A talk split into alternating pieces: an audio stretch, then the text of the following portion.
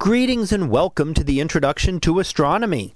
One of the things that I like to do in each of my introductory astronomy classes is to begin the class with the astronomy picture of the day from the NASA website that is apod.nasa.gov/apod.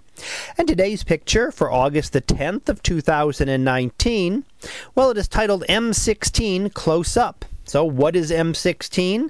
Well, it is the 16th object in Charles, Messi- in Charles Messier's catalog of objects that did not look like stars through his small telescopes. So, when searching for comets hundreds of years ago, he cataloged a little over 100 objects that were in, in the same place, and they could be various different things, but he did that so that they did not keep getting confused or have to look at them when they were looking for new comets. And these could be a lot of different things. Some of them are nebulae, such as the Eagle Nebula here. Uh, the Orion Nebula would be another one of these. But we also have the Andromeda Galaxy is a one of Messier's objects, and so uh, are some very some different star clusters. So they can be a variety of different things, just anything that looked a little bit fuzzier or extended in size through his telescopes. So it was a way to be able to figure out again what what, what were what were comets and what objects to look for and what objects were already known uh, that were not comets but were other extended objects. Now, this is the Eagle Nebula, and this is an example of a star forming region. So we see dust and gas here. So the gas is illuminated, excited by ultraviolet radiation from the stars that have formed.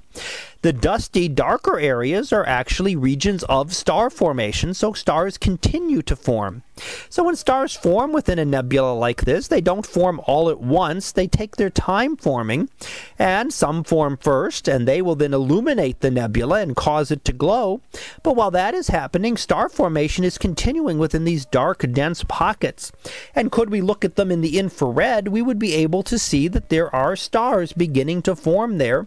And could we come back in a couple hundred thousand years or so, more stars would be present within this nebula, and the shaping of it would change. Those stars also sculpt away at the gas and dust, eating it away slowly, and eventually uh, come back in a few million years, and all that would left behind would be a cluster of stars with just a few wisps of dust remaining, most of the other material having been expelled out it into space by the stellar winds, by supernovae explosions that would have pushed the rest of the material away.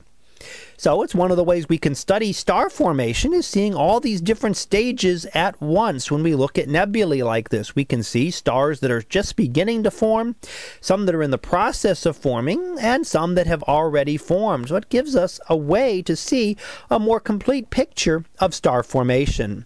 So that was our picture of the day for August the 10th of 2019. It was titled M16 Close Up. We'll be back again tomorrow for the next picture, previewed to be Bridge to the Stars. So we'll see what that is about tomorrow. And until then, have a great day, everyone, and I will see you in class.